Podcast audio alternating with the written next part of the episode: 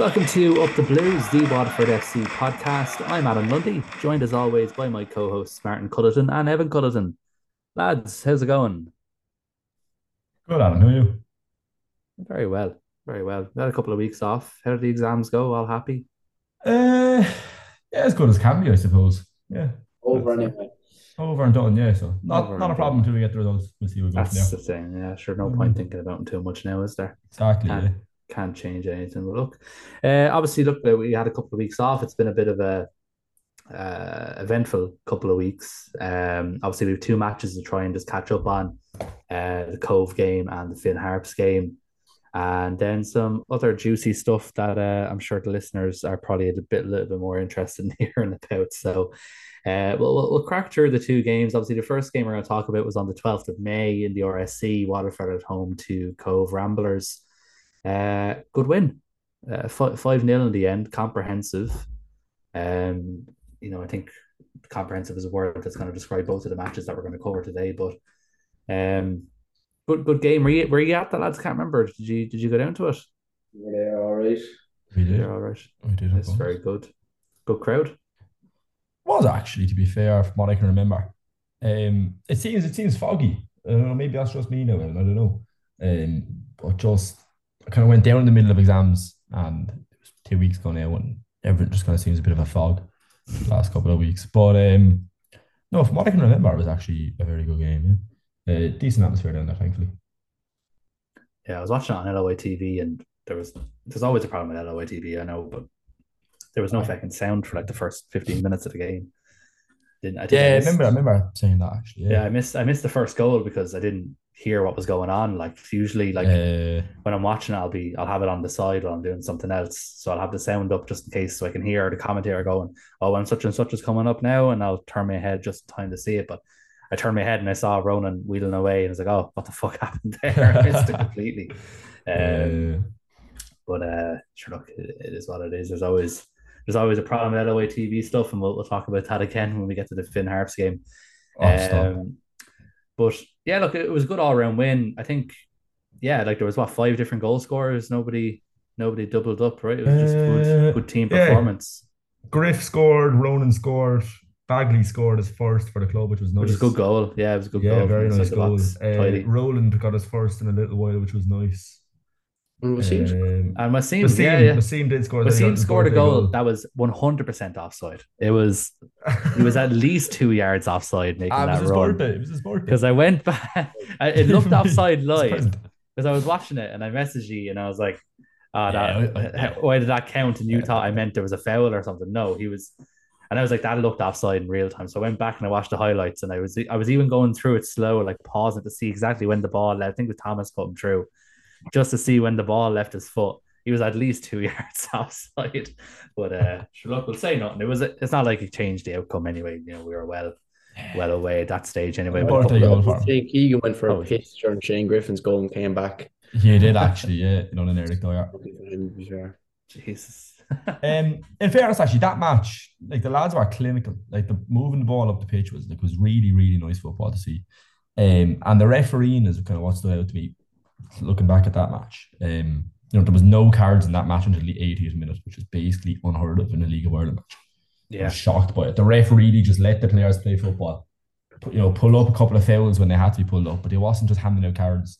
It's not like he was getting commissioned by every yellow card he handed out or whatever. You know, like most. Well, yeah, that's are. something that we've brought up a few times that like they seem to just be handing them out like as if they're going to get Oh, a tenner yeah. for every one. Like so, it's, Like it's I'd, I'd nice love to, know see. the average of how many cards actually get handed out because it's definitely I'd say five or six per match across the league, like on average. Yeah, Um, so it was nice to literally not see anything until the 80th minute, and then even at that, I don't think we actually got any yellow cards from what I can remember. I think it was a no, I'm the Cobh stats here player that was booked. Yeah, Yeah, so- Luke Desmond for Cobh was the only player him. booked in the 79th minute. So yeah, Yeah. it's good. It's good to see ref. You know, let let the game flow like it should. You know, exactly. Yeah, But but not let it get out of the match. control either. Like you know, Yeah. just pull up the fouls. If it's innocuous stuff, don't be giving stupid yellows for no reason at all. Just let the game flow. Let the lads play. That's it. That's what you want to see, really. Um, yeah, uh, it's good, good, good win. The obviously unfortunate thing is that Galway keep winning as well, so we just feel like you know, you feel like that that that that uh, that Greek myth of the fella pushing the stone up the mountain every time he gets up to the top, he starts at the bottom again. That's what it kind of feels like seeing all these big wins. You know, oh, happy days, four nils, five nils, whatever it may be. Oh, Galway won again. Fuck's sake. Right. Okay. We go. So uh, it's a little bit disheartening when you see the lads playing so well because like they they're, they're playing like a team that's better than everybody else in the league apart from Galway. It's it's it's become That's very yeah. clear how big of a gulf. You know, towards the start of the season, you know, Cobh was one of the teams we were earmarked to say, you know, Cobh are playing really well. They could, you know, get into the playoffs. They could even cause an upset. You know, they started the season really hot. And sure, like we bet them twice now and, you know, hammered the shit out of them here at the RSC. Like, so it seems very clear in the last few weeks, apart from like the blip with the Wexford game, that, you know, apart from Galway, you know, we're, we're miles ahead of the rest of the teams in the league in terms of quality. The problem is that you're not always going to get that reward at the end of it because you have to go through the playoffs and play a team from the Premier. We have a young squad. You never know what could happen on the day. Like so, it's it's it's a little bit disheartening at the same time.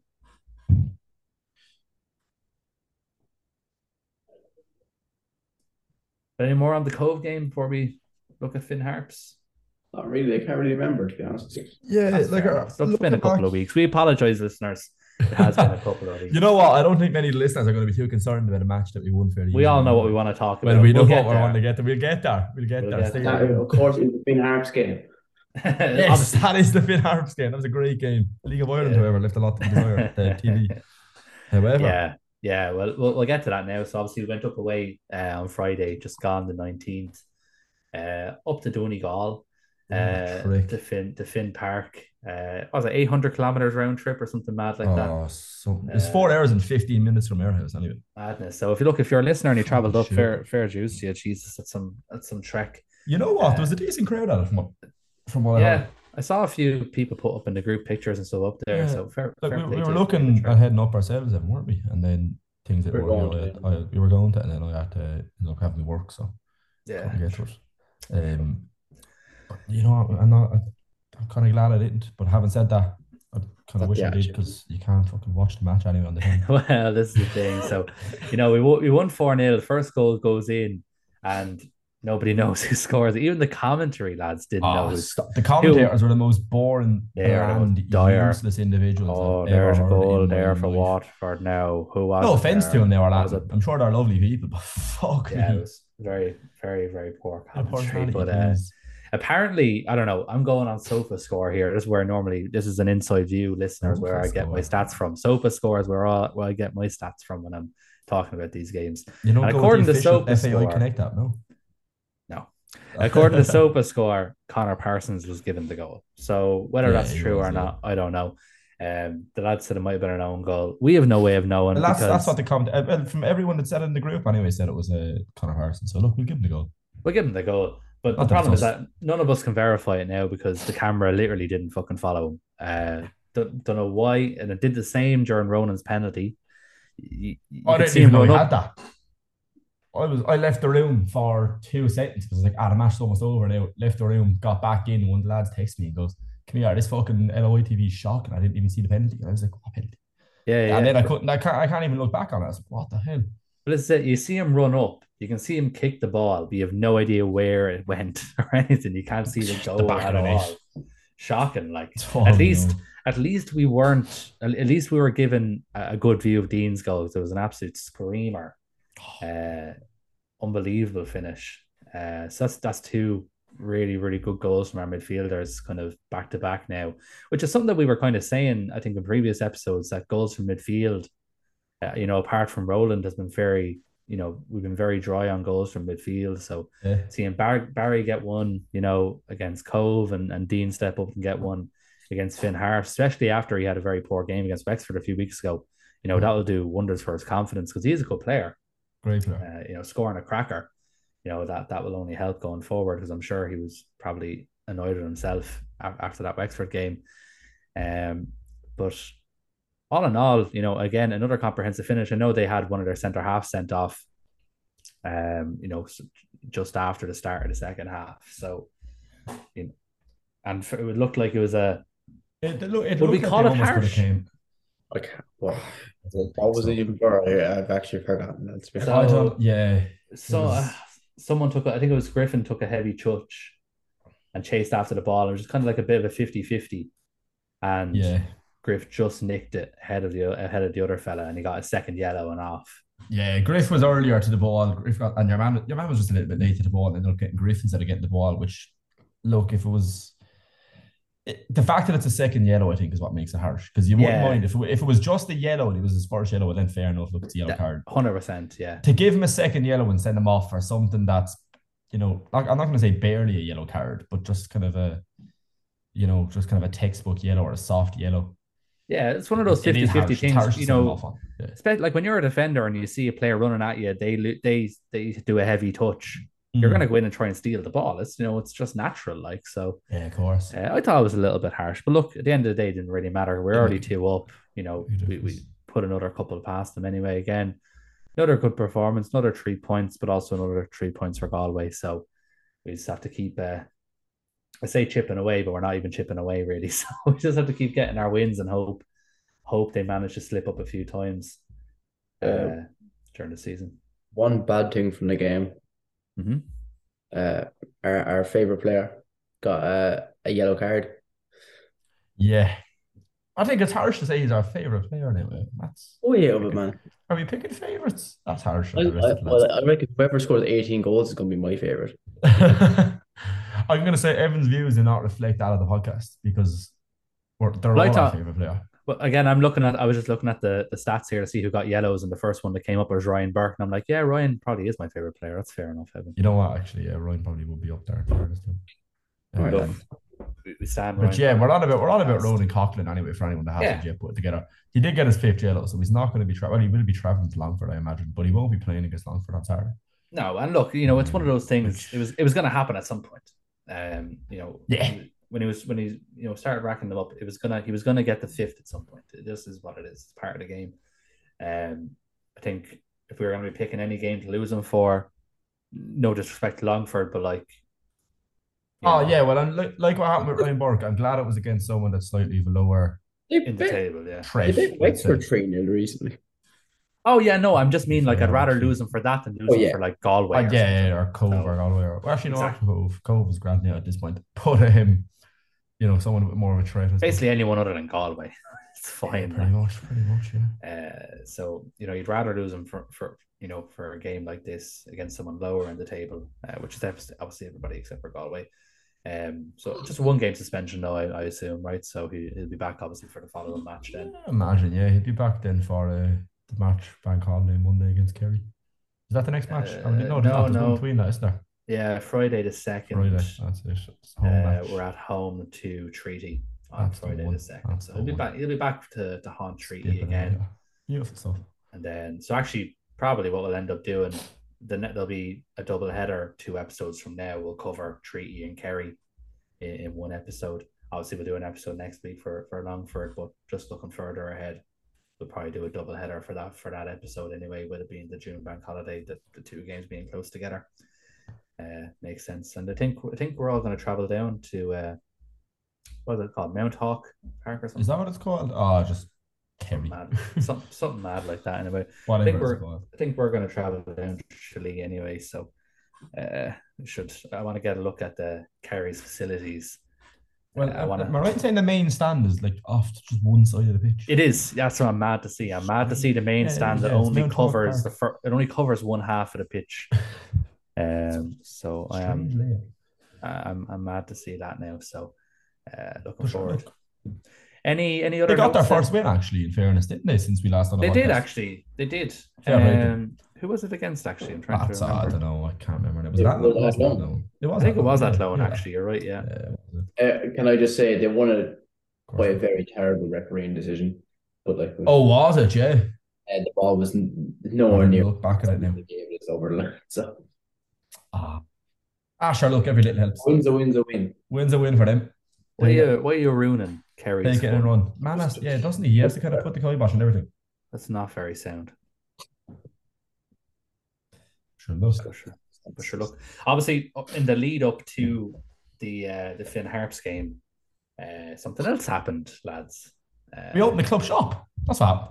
Oh yeah, that's that's We opened the club that's, shop. That's what everyone wants to hear the podcast about, sure. Yeah. Well, look, we might as well actually touch on the club shop while we're here. So yeah, the club shop's open. Obviously, everybody it's been something that we've been wanting for years, and I was giving out about it earlier.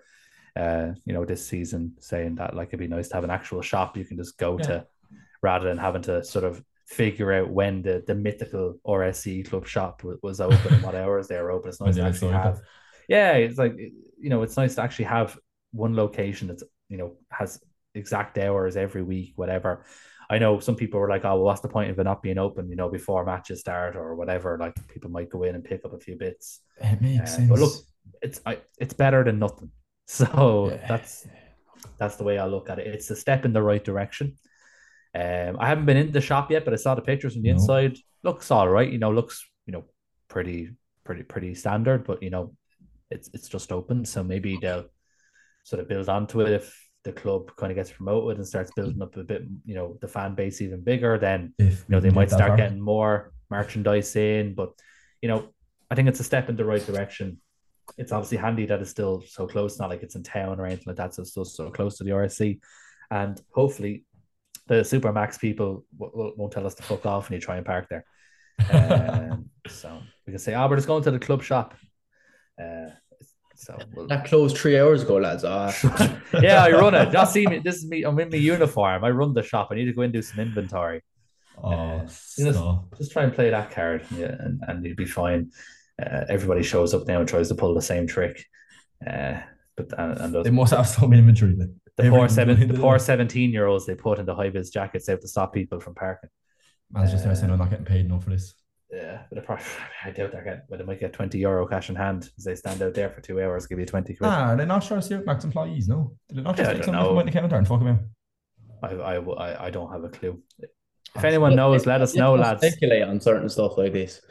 No, look, if anyone knows, let us know in the comments. Uh, would would, would love to know if the lads who stop you from parking in super in super or not super, yeah, Supermac's, Yes, I see. If they work for Supermac's behind the counter or if they're just random lads they pay for the day. Uh, please let us know if you know the answer. It's very important. And if you happen to know any of them, just give them the word to let a uh, red Volkswagen Polo park in there on match day. Give the reg number as well, man, as well. I won't do that much, but And reach out your- if, if, if you work there. your, your reach out. It's- it's- PPSN. So one four two. You leave it at that. uh, right. So obviously, club shop. That's great. Great of our owner to do that. For some bizarre reason, Scott Brown opened it. No idea why our own manager didn't open Why it. not? Um, but look, you know, it's nice to see like an actual big name professional footballer. Obviously, I know he's manager now, but former footballer. Nice to see him around and come to the club. You know, just gives it a bit of a bit of a vibe. Still thought it was weird that he was the one cutting Big the red elephant. and when you not look at what Keith. happened afterwards, though. But yeah, it is what it is. Now, on to the actual news. The, um, The actual news: the club shop is open from nine to five. No. That's Monday, and you don't have to keep asking, lads. It's Monday to 9 Saturday, five, nine to Monday to five. For some reason, it's Close not on on a the prior to a Sunday. match or during Oh, a match. Well, and during a match, actually- sure. another important question that gets asked a lot in the group. No, they don't sell online, but Elvery's now stocks all the stuff. So just order go. your, was- order your shit off first go Elvery's. with That's what I did. So um, we are not sponsored by Elvery's. This is not a paid promotion. Yes. yes. Um, I just don't. I, I we just see this question a lot in the group. Um, so there you go. Uh, Elvery's seems to have pretty much everything. I got a nice uh, quarter zip off Elvery's, and they had it delivered to me the next day. So very very good shipping Ooh. from Elvery's. Very nice of them. DPD Um. Was it An Post or DPD? Ooh, that's a great question. I think it might have been D DPD. It wasn't No, our maybe it friends was on An Post. Maybe it was An Post. I actually don't remember. I'm not going to lie to you. I won't pretend to lie to you. I'm not going to. Uh, it's. I don't know. I don't know the answer. But please, Martin, for the love of God, read out what what else- what happened, what the actual Oh, news is. oh. Now, can I, yeah, no. before, before we even say that here, Martin is well and truly half qualified to talk about this. Yes, Yes, Martin- half qualified. Yeah, I have. Martin I have- is uh, the podcast legal representation. So if you do Yeah. have any concerns about legalities of things we talk about, please If direct. you get given it out all to to Martin Martin. and Supermac's, anything at all. Yes, please direct all your concerns to Martin. Uh, he is our legal representative. Thank you. Thanks. Okay. Yeah. So after all of the uh, beautifulness of we finally got the club shop and the team had lovely comprehensive wins back to back, uh, our owner decided to go and get prosecuted and convicted on four counts um, of fraud, essentially. um, He had two counts of an intention to defraud creditors, one count of false representation, uh, and then another count of being involved in the acquisition, retention, use, or control of the proceeds of fraudulently missold energy contracts. Um, Can I just say that's a serious stuff to do to get club shop up? He'd want to be opening a club shopping centre with the money that they make off this. Um, yeah, so he was originally this, this like the case has been going on in fairness in the background since he bought Waterford. Because I remember mentioning it to Tui anyway. Um, well, I mentioned to Evan, I think I said to you as well, Adam, did I? Like it's been something that's been kind of going on in the background um for quite some time. And it was kind of mentioned and brought up in the Facebook group, and then it was kind of brushed and glossed over. Uh, and people kind of said, well, look, he's putting this investment into the club. Ah, it's just a basic trial. Move on, move on. It's been a fairly complex trial that's gone on for the last six months. Um, and recently, then it's kind of came out, kind of there's been developments in it, it's been reported on a bit more. And it's, you know, been discovered that he's after obtaining, you know, the bones of about 15 million pounds from defrauding small businesses, B&Bs, charities you know, of all kind of people to defraud it, it's it's probably not the best one to be defrauding small businesses and charities. Like, you know what I mean? Um, if he was frauding or committing fraud, I suppose, against massive companies that aren't really going to affect their loss of earnings, well, then you know what? Look, you might look at it a little bit differently, but these are people that are massively relying on the the money that he ended up kind of taking from them. The charges themselves he could like it's hard to tell because if it was a regular individual, he could be looking maybe around 10 years in prison for all the charges. But he is a man of massive wealth and they tend to get treated more favorably in court because you can kind of just pay off some things. Um, and it's hard to kind of know it's again under English jurisdiction. He probably will get it reduced, I imagine, to an extent, or maybe have a lot of it suspended um, but the judge was fairly keen on the fact that he will be facing jail time. The extent of which we don't know, and we won't know until he gets sentenced on the 3rd of July. Um, and he's in custody until then. Um, it, it's a difficult one. His sister was involved in it as well. She was charged uh, and convicted on a couple of counts, as well as two other individuals. Uh, I believe one is his, his, sister's partner, and then another person that's involved in the business. Um, I suppose it's kind of important as well to mention that this is entirely against, or I suppose, relating to his energy company, BES. Um, you might know them as the sponsors of Fleetwood, but the fact that they sponsor Fleetwood is about the closest they actually get to their relations with the football clubs. So none of the charges are brought against Fleetwood, none of the charges are brought against Waterford. It might have implications for Fleetwood. I don't see how it won't because they do have the um, the uh, fitness test for owners. Uh, you know, determine if they're fit to manage or own a club. I suppose that doesn't exist in the League of Ireland. Any sort of test like that. So I suppose really no League of Ireland team has ownership to that extent. Um, of kind of multi-millionaire Galway, I suppose, as the Comer group, but that's about it. Um, so there's no test there. So the implications that it's going to have on Waterford, hopefully not as drastic maybe as what it might have for Fleetwood, but it's again, it's it's very early to tell, and we won't know until he's sentenced. Like it's it, it's when you look at the extent of the crime and you really kind of understand what he's after doing, it is shocking how much money he's after making, the way he made it, and who he made it from. You know what I mean? There's there's no kind of denying that. Um, I can't see it like the, statements that both clubs have put out, Fleetwood and Waterford, are kind of really saying, "Oh yeah, look, we're aware of the charges. We were, you know, we were planning months in advance, you know, in the uh, in the event of this verdict, and it's it's not brought against us. You know, I can't see how it's not going to affect the clubs down the line. Um, and it kind of again, like I said earlier, it kind of paints or you know puts a bit of a shadow over everything he's done at the club. I think anyway, personally because it almost raises the question of is what he done, you know, in buying a club outside of English jurisdiction, maybe just the whole idea of getting funds out of the country and maybe putting them elsewhere. There's a lot of complicated stuff that could be done there in terms of moving money around and things that really could help him almost hide the aspects of his crime.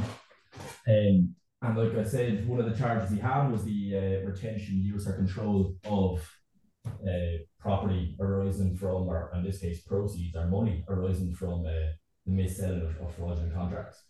So, like we know we had that money, and he, he obviously was using that money. So, is it a case that he also had more of that money that the courts were aware of, and he kind of moved it around, not like a Ponzi, you know, offshore accounts, that kind of stuff, maybe just on a slightly less complicated sense. So, so it's hard to know. You know, two two questions on yeah. on this, Martin, on what you said. So, just first of all, obviously that's a lot of great information. Um, obviously well researched. You obviously understand it a lot better than, than at least I would. Maybe same with you know maybe some listeners might not fully sort of grasp exactly what's gone on. I'm in the same Can, boat as you. Don't worry. What? I'm in the same boat as yourself. Don't worry. I'm having a clue. but like could you maybe put like could you could you do a metaphor for maybe what he did like to kind of put it in context you know is there can you give an example of you know what exactly how he defrauded or or something yeah so essentially it was it was to do with the selling of, of energy contracts right? So he has the energy company in which he would sell um you know electricity or energy. And he targeted you know like i said small businesses and charities. So that was the likes of b&b's and guest houses there was children's charities that were targeted um companies that provided support services for disabled people. You know companies that are, are, are i suppose businesses that maybe typically wouldn't have, let's say, the most savvy individuals when it comes to complicated legal contracts. You know, chances of a small business like a guest house or a B&B having, you know, really, um, you know, savvy legal advice or, or legal advisors when it comes to enter into these contracts is quite slim. So a lot of the time it's going to be the actual owners of the business or the operators of the charity that are actually you know engaged in this sort of, of, of contract um, essentially, what happened is that a sales representative would have called up the uh, owners or the uh, those in the business, and would have done that when they either moved into a new premises or when their energy contracts were up for renewal. So just the end of their contract or when they went into a new premises and would have needed energy, they were kind of called up like any sales rep would and, and, and try to advertise um, you know, their their services, which is fair enough. That's a normal thing. And what they would do is instead of, you know, offering an actual proper service and giving the details, they would lie about the contracts to an extent in order to persuade the business owners to sign up, right? So that would be that have kind of a false or a misleading statement about the length of the contract. So they think they're getting into a shorter contract, so it doesn't seem as expensive over a period of time. Uh, you know, that have um, fraudulent or misleading statements about the price of the contract as well as the competitor rates. So, you know, they might say that the competitor is charging a lot more when they're not charging you know, they might be charging less, that kind of thing. At that point, then, you know, when the business owner was kind of agreed to it and they kind of were persuaded to engage in the contract, they were then transferred onto a different sales representative who would quite convolutedly, I suppose, run over all the terms and conditions and confirm the agreement. And the important thing here is that in law, when you're looking at things legally, you know, a verbal contract is just as binding in most cases as a written contract, right? So you have to have a written contract for things of, of a sale of land. You know, if you're buying a house, if you're buying land, it needs to be a written contract. If you're just contracting a service, it doesn't need to be written. A binding verbal contract is enough, which means if you say yes to something and somebody gives you the terms and conditions, it's it's it's it's a legal contract, uh, you know, and it's just as as binding as a written one would be. And because it was from a business, as in the energy business, to a smaller business, whether it be the B&B or whatever it is, there's no cooling off period, which is also a, an important aspect of that there. So essentially, they were kind of tricked into agreeing to this contract without fully understanding the terms and conditions because they would have been given in a very convoluted way and, and quite frankly, misleading. Um, and then contracted into it. They got the verbal agreement, which signified a, a verbal contract and there's no cooling off period because it's business to business, which a, cooling off period just doesn't exist um, unless it's provided by the company policy. And in this case, it obviously wasn't. It's, a, it's fraudulent mis-selling of contracts. So that worked because a lot of the time then, you know, the customers didn't realize that they were being misled to the point of entering into a verbal contract. They thought they were talking to a sales representative on the phone and they were just kind of going and saying, oh, yeah, that sounds great. Oh, yeah, we'll probably go with that at that point they're in a contract and they're most times unaware of the fact that that's actually a legally binding contract. So they were kind of stuck in it at that point.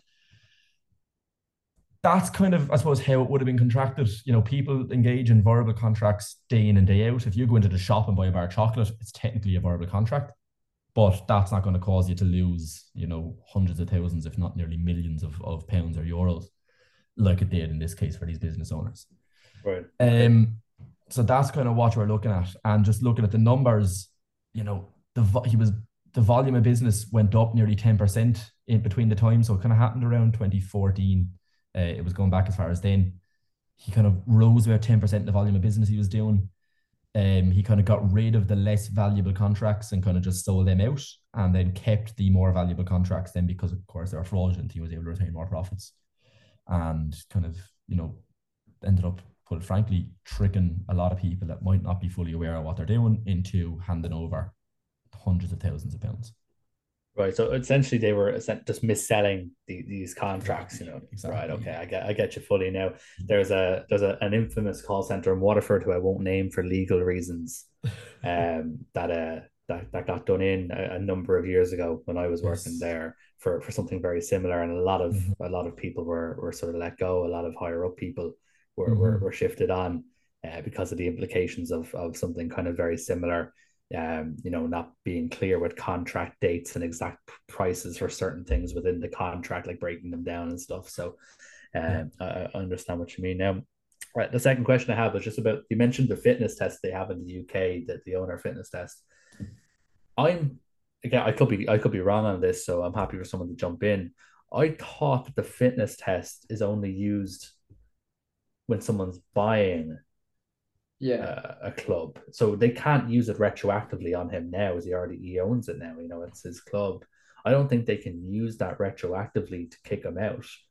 Um, yeah yeah to an extent yeah you're right so it's you know the fit and it's the fit and proper person test or the director's test and it was brought in like I said to make sure that they were granting a uh, you know the license to own the club to someone like the name says that is fit and proper to own the club and, and Yeah. be a director of the club while it mostly can't be used retroactively it can often you know kind of be used almost as a thing, a, you know, a case in court, right?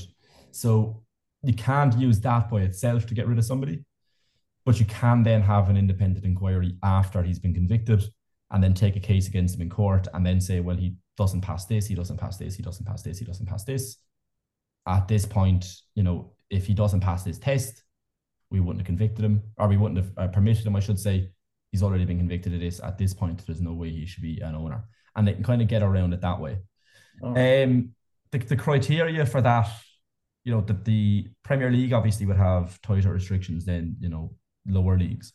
But essentially, the criteria of why a person would fail that test is if they have power or influence over another football league club, so a, a club in the same league, if they have significant interest in another club in that league, which again doesn't apply to Andy in this case, if they're filing for bankruptcy, which again doesn't apply in this case. Um, at the moment, I suppose not yeah, to say right it's now, not going to happen. Yeah, Yeah. exactly. So it's not to say that that's not going to happen down the line if he has to return, of course, the proceeds of all the crime, which likely he will. Estimated to be around 15 million pounds at the moment. Um, if they're prohibited by law from being a director, which might be something that the judge will impose at um, time of sentencing Okay. in July, he could actually just prohibit him from being a director of, of a business or of a club at that time. Um, so he could be thrown away from it at that point.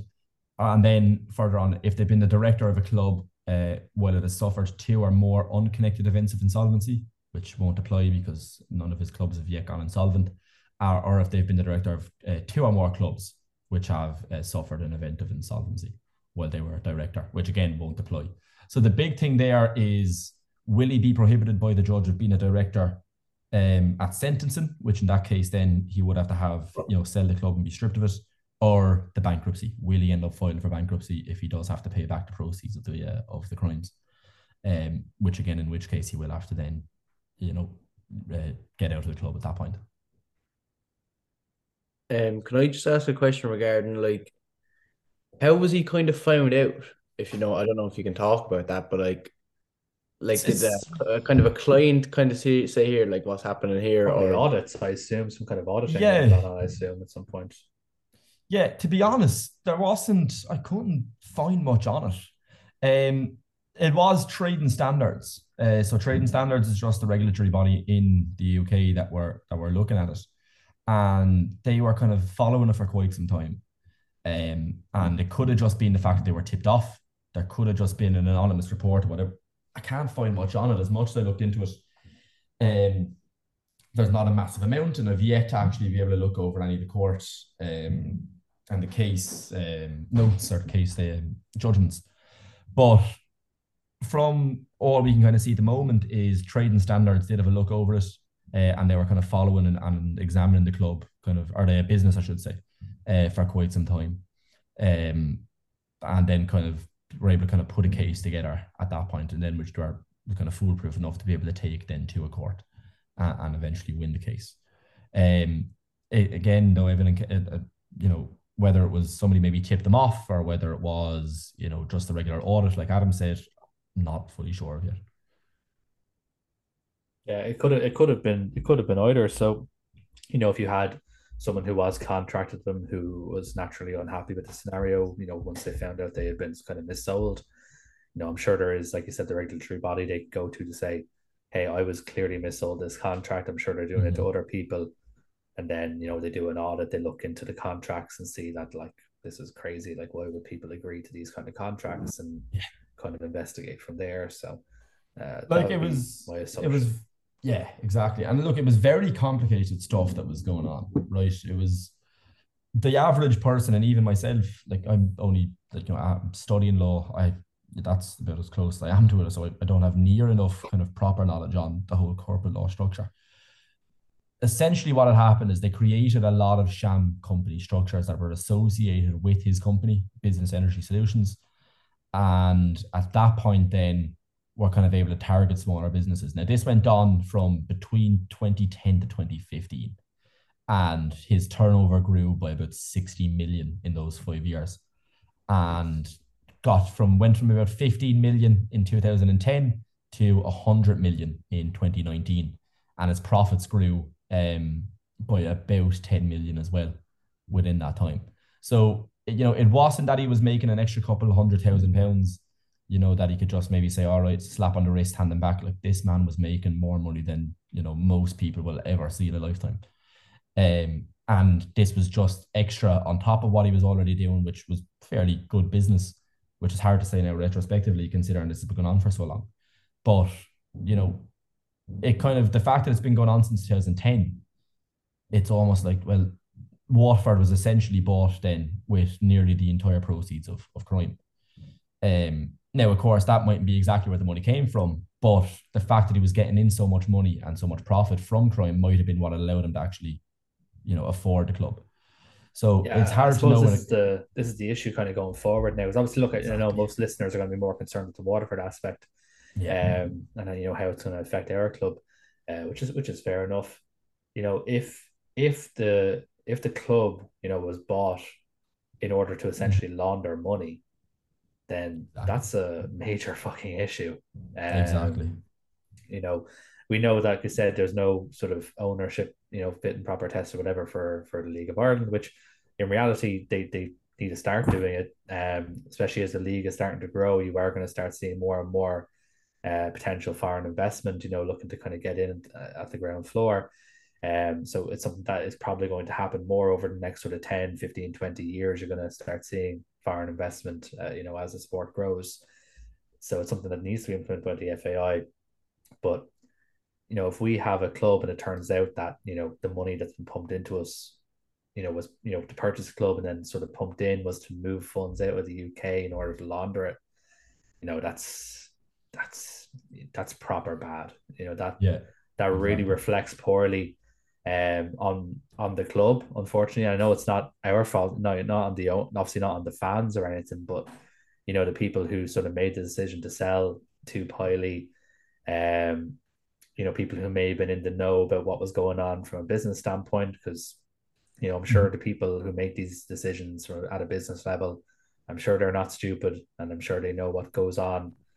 Um, so there's obviously that. And then, like we said, at the moment, you know, the, the court case relates to money he earned from an entirely different business that's not connected to the sports clubs. But obviously, if he's forced to, you know, to pay back, like you said, sort of money back to the people he defrauded, you know, that could wipe out, you know, his funds. You know, he might be forced to then sell the clubs yeah. in order to finance, you know, these uh, these fines that he's given. So, just to um hop in. Sorry, Adam. I, yeah. I, I only saw this recently that like even the, though the man is currently in custody, Fleetwood have put in a bid for a Derry City footballer. I saw that, yeah. Yeah. So, Which was rejected. Because obviously he has there's obviously like staff and directors running these, you know, the clubs and stuff. It's not just him sitting behind a desk making the wheels yeah. turn. So you know? like obviously he's not kind of trying to hold on to money in the time being like. Yeah, yeah. Yeah, well the thing with could that be a smoke is... screen though, you know. Exactly. Yeah. And the thing with that is at the moment, there's been no freezing of assets or anything resolve, you know, revolving around them. So he's still, you know, there's still no legal issues, I suppose, with him in theory, you know, buying things or, or, or selling things or whatever it might be, because his assets haven't been frozen. So it doesn't have any legal implications at the moment. Now, that's not to say that it won't be later found that the money he spent on players, let's say for Fleetwood or for Waterford, is also not, you know, won't be found to, you know, be again criminal money, which then would have to be paid back and whatever it might be, or just further charges on it. But um, you know, the thing with it is, as you know, if if you're smart enough, and it might not be himself, it might have been, you know, advisors and, and you know, people that are getting paid absurd amounts of money to work away in the background that advise them on it. But if you're cunning enough and smart enough to defraud small, small businesses and charities of you know millions of pounds, then you're you know they're going to be smart enough to make sure that the businesses are of course set up as their own entities, legal entities. Um, which they would have been. That's kind of the basics of setting up a business is that you want to set it up as its own legal entity, you know, as a limited company, as opposed to you know, you know, a sole trader, which of course you're not going to be dealing with at that sort of level. But you know, that's kind of the basics of it, and it's going to be so kind of far removed as best they can from himself so that if anything happens him, it doesn't affect the clubs. And if anything happens to clubs, it doesn't affect him. The issue is that he was the director of BES. He's not the director of the clubs to an extent. He's just an owner. So it does have that layer of separation there for him, um, which allows the clubs to operate fully as their own legal entity just with his backing, um, which is kind of a good thing for the clubs. But again, it could have negative implications when you look at where does the money the clubs are spending come from. Again, that can cause problems. Yeah, like the club put out a statement kind of shortly after, mm-hmm. you know, all the news kind of broke, saying that you know, as of now, there's sort of no change. It's business as usual. You know, whatever it may be, but I, I, I can't I, I can't see a world where there's not an implication further down the line, whether it means suddenly the club, you know, has no money coming into it. Suddenly, you know, there needs to be another sale happen, and we have to go through that whole fucking merry-go-round again, which we'll talk about a little bit, I suppose, because you know there was there there was a new story that came out pretty yeah, soon. Um, but so I, I I just don't see how there's not going to be implications for both Waterford and Fleetwood. I know obviously we're, we only care about the Waterford side, but I don't see how there's not going to be any implications further down the line in some way, shape, or form, whether it be money tightening, money going all together and need to sell, you know, a, a court order that he has to remove himself, you know, you know, in all aspects from the clubs, well, whatever it may be. I, I don't see a world where this doesn't have some kind of effect on the on the club in the long run. Yeah, um, like just touching on the wording of the statement, you know, they say, and it's it's, the statement for Fleetwood and for ourselves is pretty much word for word. Um, statement for Fleetwood does include that talks have been, you know, talks are already in place with the EFL uh, regarding the next step, which obviously doesn't apply to Waterford. But kind of the big thing that stands out for me in that Waterford statement is, you know, there's there's two of them there. The first one is that the club senior management uh, team and directors have been planning for a number of months for the event of a verdict of this nature. You know, it's the case has been going on for about six months. Um, you know, the trial and everything. It is something, you know, that they would have been privy to quite early in that, you know, this could go very bad. And in that you know it has now at this point. So obviously, as a company, you know you want to maximize or minimize your risk and maximize kind of your best outcomes. They would have been looking at what the hell are we going to do should things go belly up.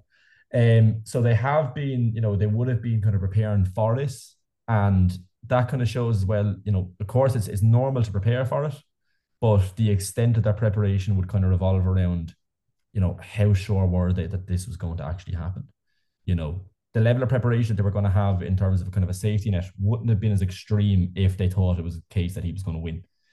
You know, so it, it really kind of shows, you know, in the next couple of weeks, I should say, will show you know, how sure were they and, you know, what did they imagine the outcome to be? Are they almost on the back foot now that he has been convicted, or were they kind of sure he was going to be convicted months ago? And it's just kind of getting the ball rolling now on rolling out that plan. The other thing that kind of stands out is that uh, you know they say we'd like to reassure supporters charges are sh- solely bought, uh, brought against Andy Pilley and not Waterford Football Club, Fleetwood Town Football Club, or any of the businesses attached to the group. So like I said, while it was all done under the um, the company, the the uh, energy company, the charges are brought directly against Andy, his sister, uh, and two other individuals. So, you know, it shouldn't have a massive implication in theory on the club, but there's no way it can't. Again, if he has to file for bankruptcy, if he has to, you know, if he's just, you know, prohibited from being director of a club or a business again. So, you know, it's going to have lasting implications in the long term it's just a case of when is the club going to actually tell us that that's going to be the case? Because it will be, I think, for the most part, kind of shoved under the carpet and a lot of smoke and mirrors around it for a while. Um, just until they can kind of make up a story that most people will buy. Unless a new owner comes in, and when I say new owner, I mean old owner turned new owner. Well, so, no, old chairman, old chairman, old old chairman, whatever. Old chairman, Mitchell. So yeah, so yeah, so he, he put it. It was kind of weird, like that he would just go and just like say all this to a paper, like, and it's kind of I well, see it's, well, it's been circulating. Said, look at the paper he said. I know, yes, thing it's been circulating there by a few a few rags. Um, it was circulating around, just some utter madness stuff, and like if like the stuff he said, and for any listeners who who didn't see it, um, he said that he wants to buy the club back and get the band back together, and by that meaning uh, getting Birch back uh, uh, in as manager.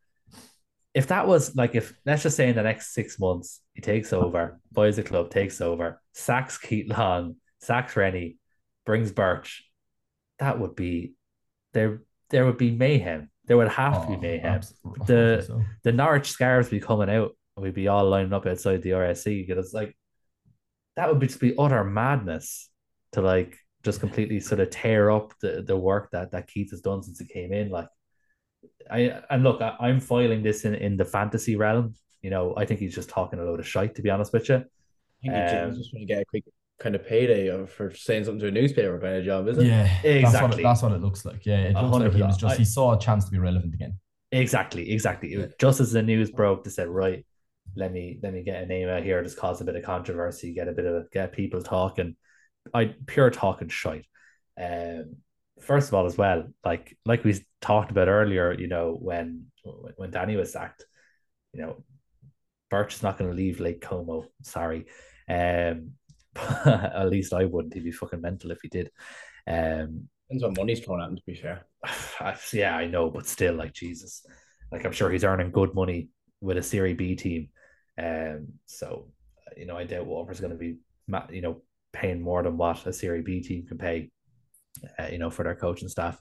But yeah, I think like that's that that kind of stuff though. It's just, it's just adding fuel to the fire, and it's it's really poor behavior. Like it's it's purely someone like you said, just trying yeah trying to stay relevant and trying to get a few a few bob for giving a quote to a few fucking rags um, the only the best way to describe put onto that as well. Yeah, pure pure rag newspapers like. Uh, yeah, he wanted to bring back Tobias Phoenix as well. Um, I saw that as well, actually. Was yeah, yeah technical director, director yeah, of uh, director of football. Yeah, exactly. Um, so back when Forest was owner and Lee Power was owner. Um, yeah, yeah, no, like like you're saying, it's it's it's something that I don't think most people should be giving attention to because that's all it is. It's just a kind of a cry for attention, is what it yeah. appears to be anyway. Like it's it's not entirely beyond the realm of possibility that the club will have to be sold. Um, yeah. but if the club is sold to first of all Mitchell Cowling, and you know whoever it's sold to, if the owner comes in and for some reason decides to get rid of the, you know, arguably the two most experienced managers in Ireland when it comes to League of Ireland football you know, they're off their head. They're looking to just make it fucking laughing stock of the club, realistically. Um, you know, yeah, you have two Premier Division quality managers. You know, Keith obviously managing the Premier Division for years. Rennie was assistant manager in the Premier Division. He knows Waterford inside and out, even still. Like to get rid of of those two managers to bring back Marc Bircham, which whatever we say or don't say about Marc Bircham, you know, it would be a farce. Uh, and then, you know, whatever we're bringing into Boys Phoenix as, as, you know, director of football, we don't have a director of football at the minute anyway. Um, and, you know, John Walters got out of that position and, you know, you could nearly speculate, did he get out of it because he smelled a rat and knew what was coming up? Could be a case. But, you know, it's. It beats not... my theory. My theory was that he didn't realise the League of Ireland went through the summer and he wanted to go to Marbella for a few weeks. Can I just say that after seeing uh, on the League of Ireland subreddit, I did, probably should have checked this before. Yeah, uh, I clicked on another article that was linked to do with this, Mitch mm. Cowling, and it says that he has made a, a bid to to purchase the club. Yeah, well, look. In fairness, Evan, anyone can make a bid because all you have to do is send Andy Pilley a, a, a letter to say, "Well, I'd, I'd, I'll give you a twenty quid for the club," and that, that's a bid technically. Um, you know, obviously you're not going to get it for 20 quid and you probably won't get the letter directly in the hands of Andy Pilley, who is behind bars in a jail somewhere in England. But yeah, like again, it's it's to be taken with a grain of salt, I think. Um it's just somebody trying to be relevant to a club. That's basically all he had for a little while. Obviously, he had stuff before the club, but like who's heard of him since? Uh, you know, as, as harsh as that might sound.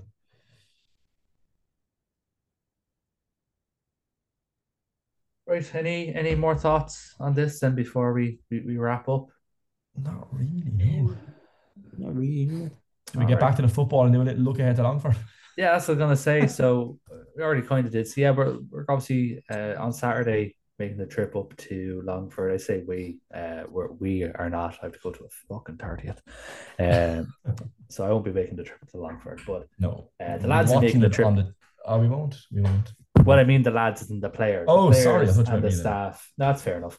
Uh, they'll make the trip up to Longford. Uh, obviously, Ronan Coughlin less up front. I'm sure he'll probably be there, but obviously won't be playing. So, uh, probably a start for Wasim. You know, got got the goal against Cobh. So you know, most of them to get an L an L start every now and again. So, never know. Maybe put out another hat trick. We'll see. Um, what result wise, what are we what are we thinking? We're not obviously you don't need to give predictions or anything, but you know, not fairly, okay. No, no, nothing from Evan Martin. I, I, I don't know if it's going to be as comprehensive. Um, I don't think so either. Two. Purely when you look at kind of what's went on, um, you know, you don't have Ronan Coughlin up front, so there's going to be kind of a change of pace in the team. And then you have what I imagine is a lot of hecticness going on behind the scenes. You know, and you know that's surely going to affect the training uh, of the club and of the lads, I should say. Uh, yeah, we never took that into account what the players are thinking. Yeah, you know what I mean. Like it's, I can imagine there's a lot of players in you know that are come to the club recently, whether it be Ronan Coughlin, Dean McMenemy. You know, even we'll just take out the the Fleetwood loanees at the moment. Like there's a lot of players that would have been bought by Waterford now or, or signed to Waterford are thinking like, you know, what the fuck have I got myself into? Maybe, you know, which is which is a, a possible thing to be thinking. Um, and then you have, you know, the likes of, you know, Chris Conn-Clarke and, and Baggley who are thinking, you know, you know, where do I even stand now? Because I'm in between two clubs that could potentially not exist or not not exist, but not exist in the same the same kind of capacity almost in, you know, a couple of weeks or months' time. So it's a it's a difficult situation for a lot of the lads to be in. You know, there's going to be staff that could be worried about losing their jobs, players worried about not having a club it's it's a very difficult situation for them to be in until there's some sort of certainty. So I, I don't think it's possible for that. You know, even though they say it's not going to affect the clubs, I don't think it's possible to have something like that going on in the background and it not have an effect on match performance, even to a small extent. Um, so for that reason, I don't think it's going to be near as comprehensive on Saturday evening as it was against Finn Harrison Cobh. and like we Um, shouldn't take away from like Longford have actually had a really good month. You know, they They have, bet yeah. they bet Galway. Um, they're you know they're the only team to beat Galway this year.